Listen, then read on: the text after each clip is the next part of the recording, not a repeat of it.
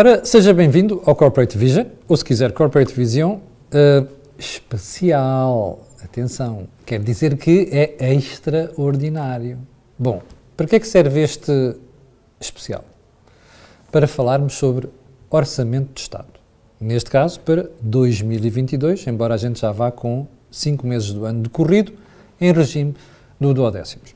Ora, o que é que é um orçamento de Estado? Se bem me recordo das aulas de finanças, quando eu as dava, um orçamento de Estado é uma previsão de receita e uma previsão de despesa. Agora, a questão é esta. O orçamento traduz por uma lei. E essa lei depois contém alterações para o ano em causa. É exatamente isso que nós vamos fazer hoje.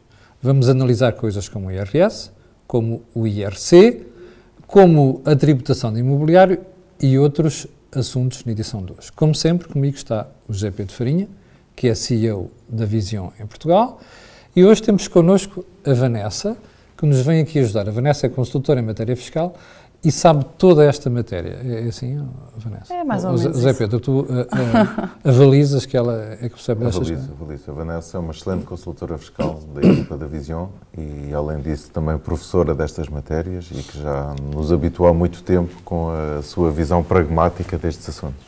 Muito bem. Vanessa, por onde é que é começar? Há muita Tem, coisa, não é? Existe algumas, existem algumas alterações, penso que podemos começar pelo IRS, talvez. Vamos lá para o IRS. De facto, a esmagadora maioria dos espectadores... Penso que a eh, maior parte das pessoas oh, gosta mais de perceber o que é que, é faz é que Primeiro é a sua carteira, depois logo pensa Depois logo se vê o resto.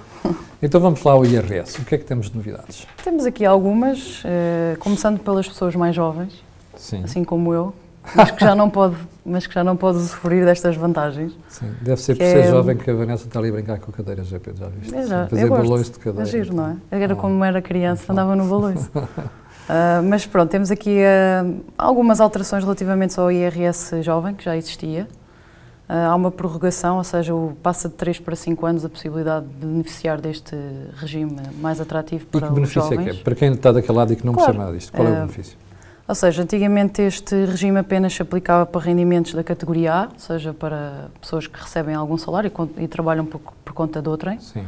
E agora é possível uh, beneficiar disto também para pessoas jovens que queiram desenvolver a atividade por conta própria, ou seja, rendimentos da categoria B. Uhum. Isto é a primeira alteração que surgiu com o Orçamento de Estado relativamente ao IRS jovem. Sim. Uh, para além disto, este benefício era para 3 anos e passou para 5. Que benefício é que é ah, é este? Há uma isenção parcial. Vigorava por 3 anos, a isenção parcial, que já vai explicar a seguir, Sim. vigorava por 3 e agora passa para 5. Passa para 5 anos. Uh, como é que se traduz esta isenção? Nos dois primeiros anos há uma isenção parcial de 30%, com um limite, ou seja, 30% do rendimento que ah, o jovem seja, vai oferecer. se 30% desse rendimento e depois o imposto incide sobre o resto, é isso? O imposto vai incidir sobre o resto. Uhum. Ou seja, é uma isenção Portanto, de 30% do rendimento oferido nos dois primeiros anos? Sim, ou seja, o, o imposto vai se aplicar sobre o remanescente de 70%. Ok. E, mas tem uma limitação, como sempre. Qual é? O, o nosso, surprise, surprise, estava à espera de Como sempre, o nosso legislador atribui... Não, não é o legislador, é as finanças as... públicas, Vanessa. É preciso receita. É preciso receita. Isso é- Exatamente. O Estado gasta é, muito, como é, é que nós cobrimos, Como é que nós cobrimos as despesas? Ora, ora, exatamente Agora, o isso. tipo de despesa já é outra questão. Então agora explica lá essa parte. Mas, eh, ou seja, colocam aqui uma limitação, ou seja, dão-nos este benefício, esta isenção parcial, mas até ao limite 7.5 do IAS. Uh, o IAS indexante de apoios sociais. Social. Agora traduza isso por miúdos. Até 7.5? 7,5 do IAS. Há um, há um limite, ou seja, se nós multiplicamos os 7,5 vezes o valor do IAS, que anda Sim. à volta dos 400 e tal euros. Sim, 419, acho que eu. Ou seja, esta isenção só pode abranger até esse limite. Vamos imaginar que o rendimento, esta isenção fosse superior àquele limite dos 7,5 vezes o IAS, Sim. já não poderia beneficiar, só até aquele limite. Mas isto é uma grande limitação, então. Isto é uma limitação. Ou seja, é de, uma, de, um ponto de vista, parece que nos, estamos a, que nos estamos a dar aquela porcentagem toda, mas depois, quando criam esta limitação, já não é bem assim. Mas é isso que eu estou a dizer, percebe? Você não acredita, em economia não há almoços grátis, sobretudo se você tiver um Estado que gosta muito de ir buscar receita para pagar a despesa que faz, percebe? Muito bem. Vanessa, mais. Pronto, pois eh, nos dois anos seguintes é de 20%. E a limitação já não é ah, é 7,5. Já, já, Vai já, havendo uma redução ao longo claro, do já tempo. Já impacta sobre 80% do rendimento. E depois, e o limite do IA já não é 7,5, mas já de 2,5, portanto. Ou seja, pior ainda, não é? 5, peço desculpa, 5. Sim, pior, Mas, mas, sim. basicamente. E no último ano já é 10, já há uma limitação maior que é 10% para 2,5% do IAS, aqui sim. Não sei se compensa, mas pronto. Os Ah, jovens pensam que sim. Ah, pois, exatamente, a questão é levar as pessoas a pensarem Sim. assim. É mais política do que outra coisa. Sim. E a partir dos 18 anos em Portugal, pelo que eu sei, pode-se começar a votar, por isso. Sim. Ah, nós, para você ficar a saber, dividimos isto irmamente entre o Zé Pedro e a Vanessa. A Vanessa fica com esta parte do IRS, o Zé Pedro tem o IRC, não é? Então vamos a isso? Vamos a isso. Uh, Vamos fazer um ping-pong entre vocês dois. Ok. No IRC não há grandes alterações, mas há algumas alterações que, que vale a pena olharmos para elas. E algumas que eh, até acho que há aqui um, um endosso da responsabilidade das finanças para as próprias empresas. Eu começava logo aqui porque não são aceitos, ou passam a não ser aceitos como gastos fiscais, eh, faturas emitidas por sujeitos passivos que não deram ou que não tenham procedido ao início da atividade. Isto parece que é uma situação inócua, mas isso implica que eu, enquanto empresa, passo a fiscalizar se quem me está a emitir faturas a mim está ou não está a Zé Pedro, reconhecer Mas isso é justo. Deixa-me fazer essa pergunta. Tem, que- tem que ser a empresa a fazer essa fiscalização. É, em teoria, ninguém que não deu início da atividade pode emitir faturas. É portanto, faz todo o Mas há- sentido. Mas há é? aí. Claro. E, portanto, agora, o, o passar o ónus total para quem compra serviços, eu não sei se. Eu que sou contabilista estou atento a isso. mas Portanto, é, o- mas hoje é eu estou a perguntar mecanismos- precisamente. Há mecanismos para fazer isso, basta ir ao portal da, da Autoridade Tributária e conseguimos eh, Sim. validar isso rapidamente. A questão é eh, o pequeno empresário, o microempresário que tem uma mercearia, que tem um café, É. que tem, portanto, ele não vai, quando compra qualquer coisa, verificar se. E já, já tem tanta coisa que fazer em que pensar, que é o seu negócio. Agora estar a ser agente do fisco, mas que, que lógica é que está? Porque ele é que fica prejudicado. Porque Claro. o encargo deixa de ser relevante Pois não conta. fiscais. Pronto, Se Isto é um alguém- alerta. Ou seja, o que, o que as pessoas têm que perceber aqui é o seguinte: se você aceitar fatura de alguém que não tenha dado início à atividade, aquela fatura não conta para efeito fiscal. Exatamente. Mais alterações. Uh, mais alterações. Temos aqui uma alteração boa, vamos dando uma boa e uma má. Sim. então. Uh, temos o regime do patent box, portanto, que abrange um conjunto de empresas. Patent box quer dizer o quê? Quer dizer que um conjunto de empresas que reconhecia patentes, protótipos Ah. uh, na área informática ou na investigação, portanto, já tinham uma redução do rendimento destes ativos patenteados para 50%, portanto, já só eram tributados sobre 50%, e agora a grande benesse é que passam a ser tributados sobre 15%. Claro que depois há um conjunto de regras uh, mais complexas para qualificar o ativo, para, para identificar o rendimento do ativo, Ou seja, estas regras complexas têm o efeito que a Vanessa estava a falar há bocado no, no IRS jovem, que é depois há umas limitaçõezinhas que é para as pessoas não abusarem. É. Claro, porque eh, o- a notícia sexy é que este rendimento vai ser tributado em 15%. 15%.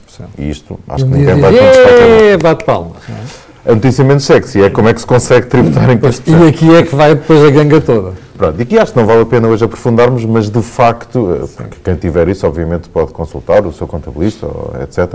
Mas, de facto, as regras depois são um bocadinho mais complexas para se conseguir chegar a esta tributação do, dos 15%. E, e entre- Agora vamos deixar então o IRC e vamos voltar à Vanessa. Vanessa, o que é que há mais de alterações? Vamos voltar ao IRS. Exatamente. Andamos sempre no imposto sobre o rendimento, que pá, também não é assim mau.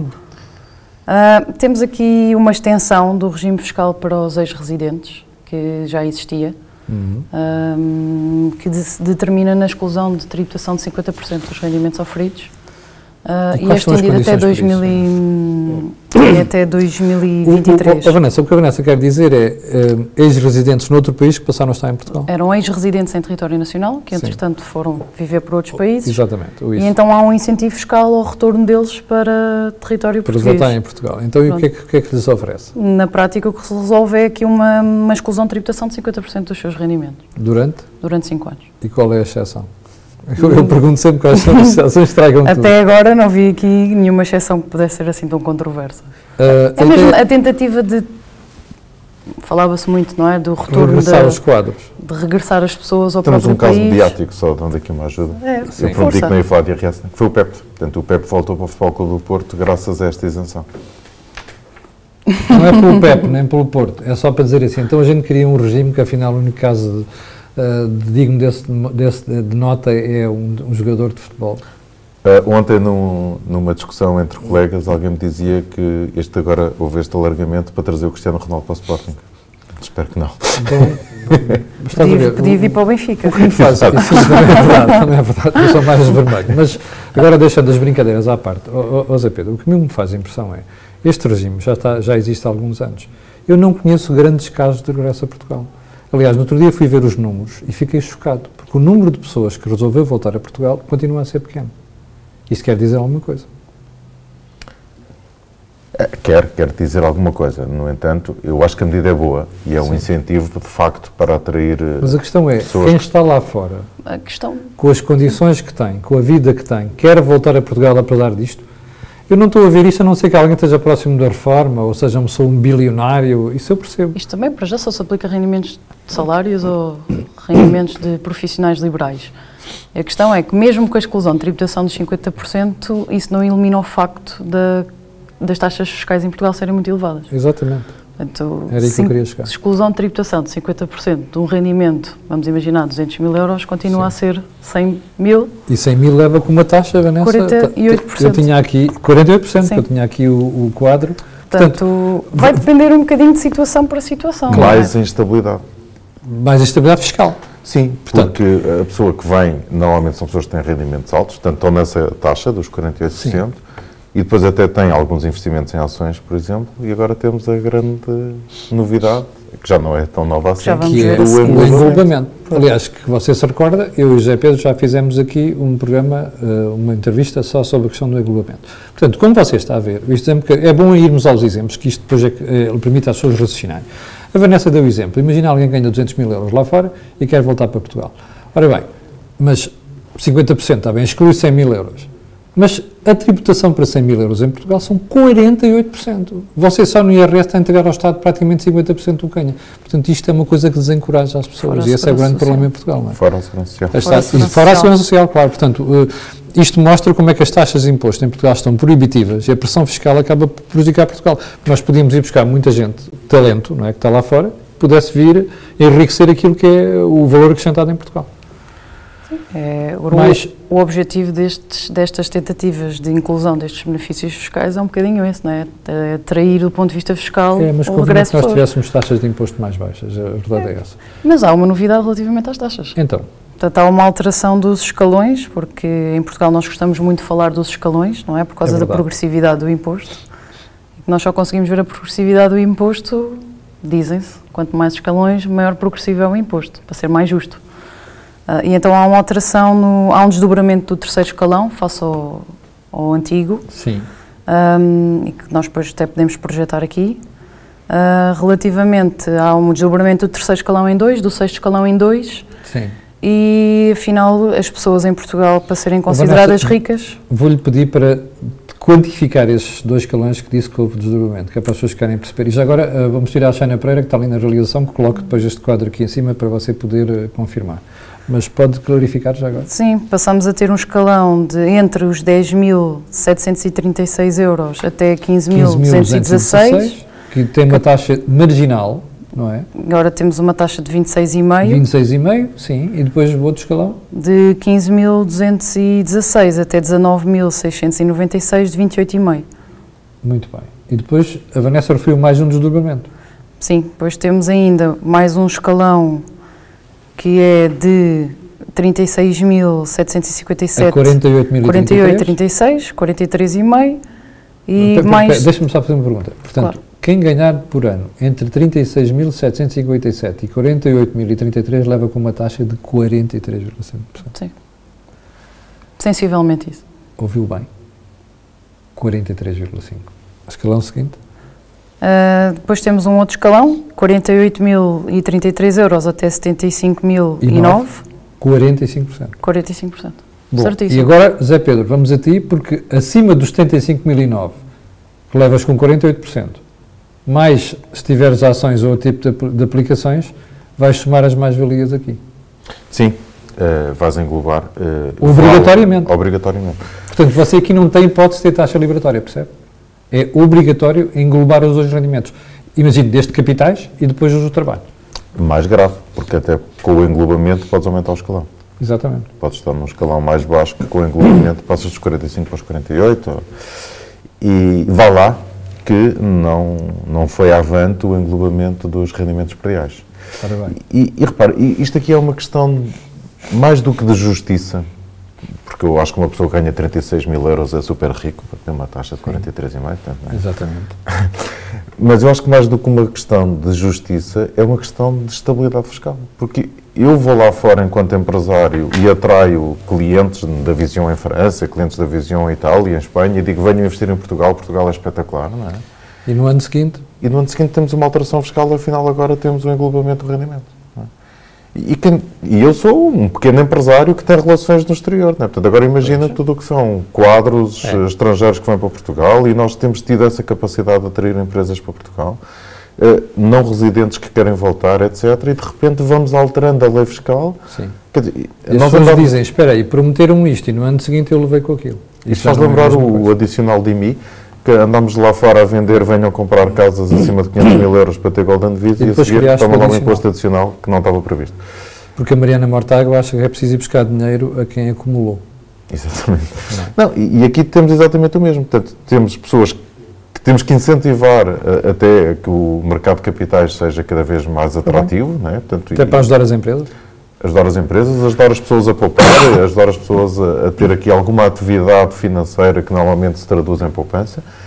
E, e, na verdade, as pessoas eh, foram até atrás disso e de alguns incentivos para fazer isso e agora eh, têm que englobar os rendimentos de capitais, que pode ser altamente relevante, como nós vimos até na nossa entrevista. Portanto, uma pessoa que tenha dividendos, etc., portanto, em que se torna relevante este englobamento.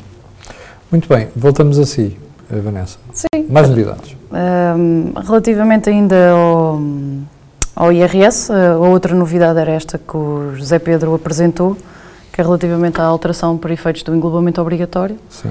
das mais-valias mobiliárias, que introduz aqui dois requisitos para que isso possa acontecer, que é relativamente ao prazo, ou seja, eh, Tem que ser inferior a investimentos- 365 Sim, dias, investimentos inferiores a um ano. e a pessoa tem que estar no escalão mais elevado, Pois, com 75.009. que houve a alteração, porque antigamente era 80 mil, mais Pois. ou menos. Ou seja, ainda, bem, ainda mais Ou baixaram. seja, as pessoas ricas em Portugal agora é, é são consideradas recebendo menos rendimentos. Deixe-me passar-lhe uma mensagem. Sabe Seja- quanto é que o Estado vai arrecadar com isto? 10 milhões de euros. Deixe-me fazer-lhe uma pergunta. Você acha que por 10 milhões de euros vale a pena vender a credibilidade de- da fiscalidade portuguesa? São complexos de esquema de extrema-esquerda que entraram no Orçamento de Estado, à conta da relação do PS com, e do Governo com a extrema-esquerda. Mais alterações, Vanessa? Relativamente ao IRS, estas são as, as Muito mais bem. importantes. Zé Pedro, tu além do IRC tens mais um imposto. Eu ainda tenho no IRC algumas. Então vamos lá, vamos lá ao IRC, estamos, estamos com 17, 18 minutos de programa já. Ok, então vamos tentar não castigar muito. Eh, há aqui uma alteração que me parece relevante em termos de alerta, e até vou deixar a dica que pode ser um alerta para o bem ou para o mal. Mas quem não entregar o modelo 22 até 30 de novembro, o modelo 22 é a declaração onde se entrega o IRC, eh, Sim. o apuramento do IRC relativamente ao ano anterior, que o prazo normal, quando não há adiamentos, é 31 de maio. Sim. E, e, portanto, eu até, como sabem, sou um crítico disso, acho que devia ser mais cedo, portanto, 31 de contrariamente aos meus colegas. Mas, uh, quem não entregar o modelo 22 até novembro, portanto, passa a ser tributado eh, através de um, pelas regras do regime simplificado com um coeficiente de 0,35 sobre as vendas. Portanto, significa que quem não entregou a modelo 22 até novembro já pode não entregar e vai pagar imposto sobre 35% das vendas. Portanto, a taxa de IRC, 21, eh, vezes eh, 35% das vendas. Isto pode ser péssimo e pode dar asa a outras coisas, portanto, mas isso aí, a, a lógica é, fica o alerta para isso. Ou seja, podemos estar a beneficiar alguém que incumpriu. Exatamente. Podemos. Exatamente. E podemos estar a castigar também alguém que É verdade. incumpriu. Portanto, aqui vai depender um bocadinho do resultado tributável de cada empresa, Sim. mas é uma regra que pode ser marota. Também ainda no IRC, eh, eu gostava de alertar que as empresas que não tiveram prejuízo num, eh, em- ou que tiveram lucro num dos últimos três anos, continuam a não ter o agravamento da- das tributações autónomas naqueles 10 pontos percentuais para as empresas que tinham prejuízo. Portanto, eh, as tributações autónomas e também sabe a minha opinião que é algo que não faz sentido, portanto que é imposto sobre o rendimento, mas aplicado a determinadas despesas, Sim. nomeadamente automóveis, despesas de representação. É. Até acho que podemos voltar a fazer um programa só Por acaso, valia a pena voltarmos a falar sobre isso. Uh, as, as, tributações autónomas têm um, um, um, acréscimo de 10 pontos percentuais se as empresas tiverem prejuízo. Com a Covid-19, esta regra foi suspensa, desde que as empresas tenham tido lucro num dos últimos três anos anteriores e que tenham cumprido atempadamente a entrega das declarações fiscais IES e 2022, uhum. e isto mantém-se para 2022. Portanto, as empresas que tiveram lucro em 2019, 2020 ou 2021, se tiverem prejuízo em 2022, não têm este acréscimo. E, e portanto, é uma norma que também Sim. pode ser relevante. E há mais alterações no IRC? Há uma só, que é o. Finalmente vamos acabar com o pagamento especial por conta. Ah, é pois é. não faz sentido. Sim, isso felizmente é uma medida positiva. É, é uma medida bastante positiva, porque é um imposto que não faz sentido. Claro. O pagamento por conta é algo que faz sentido, porque a empresa vai pagar menos ou vai receber Sim. se pagou mais. O pagamento especial por conta tinha um conjunto de regras que não faziam sentido para o seu reembolso, era quase uma coleta mínima e, que não faz sentido que se mantenha. É isso mesmo, é quase uma coleta mínima. Sim. Muito bem. Ah, deixámos alguma coisa de fora? Sim. Do IRC DRS não, uh, vale a pena falar, uh, na minha opinião, dos benefícios fiscais. Sim, vamos a isso. Atenção que estamos com 20 minutos, apenas. Então eu vou ser uh, mais ou menos rápida. Nos benefícios fiscais eu acho que temos aqui um incentivo para efeitos de IRC interessante, que vem dar seguimento a um benefício que existia, que era o CFEI 2, uhum. que no fundo é um incentivo ao investimento, portanto, que se chama incentivo escala recuperação, em que eh, as empresas podem, têm aqui um benefício para efeitos de IRC sobre o seu investimento entre 1 de julho e 31 de dezembro de 2022. E, portanto, isto, é, as datas são importantes, porque se a empresa está a pensar fazer investimentos em junho, mais vale esperar um mês para realizar este investimento e, e o benefício, pode, as, as, empresas podem deduzir à sua coleta, portanto, ao seu imposto a pagar, 10% do investimento de acordo com a média aritmética dos últimos três anos, de investimento nos últimos Sim. três anos, mas podem uh, deduzir à coleta 25% do investimento adicional. E, portanto, há muitas empresas que não investiram em tempo de pandemia e, e que agora estão a precisar de rever os seus processos produtivos, etc. Portanto, há aqui um benefício fiscal que vale a pena estar atento. Sim e, e, vale a pena aqui adiar um mês então, ou dois, né? portanto, o início deste investimento por, para aproveitar melhor eh, este benefício fiscal. Temos também um benefício fiscal que já não faz sentido ou já não deveria fazer sentido, que tem a ver com o apoio extraordinário à implementação do SAFT e do AT-Code. Uhum. Uh, só faz sentido porque as empresas têm vindo a adiar isto, mas as empresas podem considerar para efeitos de gastos fiscais 120% dos encargos com estes investimentos, portanto, para os seus programas de faturação eh, corresponderem ao SAFT e ao ATCOD. Eh, isto também vem acompanhado de, uma nova, de um novo prazo para envio do SAFT das vendas, que a mim me parece bem, mas que já percebi que os meus colegas contabilistas estão todos contra, portanto, que é a antecipação do prazo de entrega do SAFT para dia 5 eh, na verdade, quanto mais cedo entregarmos informação ao Estado sobre é as vendas, mais cedo fica disponível a informação Exatamente. também para que nós possamos fazer download, sim, sim. Eh, aplicar robótica, etc., nos nossos processos de análise, de contabilização. E, portanto, é uma medida que me parece boa e talvez por isso o Governo continue a dar este incentivo deste benefício fiscal para que uh, as empresas possam cumprir. E, eu acho que em termos de, de benefícios fiscais mais relevantes há outros, né? não sei se me esqueci de algum, Vanessa. Vanessa, mas há uma coisa ou fechamos o programa aqui? Podemos fechar. Bom, foi o, a edição especial do Corporate Vision, se quiser, do Corporate Vision, foi unicamente sobre o Orçamento de Estado. Uh, quero agradecer a sua paciência, a sua atenção. Quero recordar que na próxima semana voltamos à edição normal do, do, do Corporate Vision e depois, como sabe, temos sempre o webinar na semana a seguir. Fique bem, tenha uma grande semana e já agora, não esqueça, vá lá ver os números uh, correspondentes a estas alterações que a Vanessa e o Zé Pedro estiveram aqui a falar. Aliás, aproveito antes de finalizar, agradecer a excelente prestação que tiveram e, como lhe digo, depois de uma bela semana, espero que você consiga digerir da melhor maneira estes números. Muito obrigado e até ao próximo programa.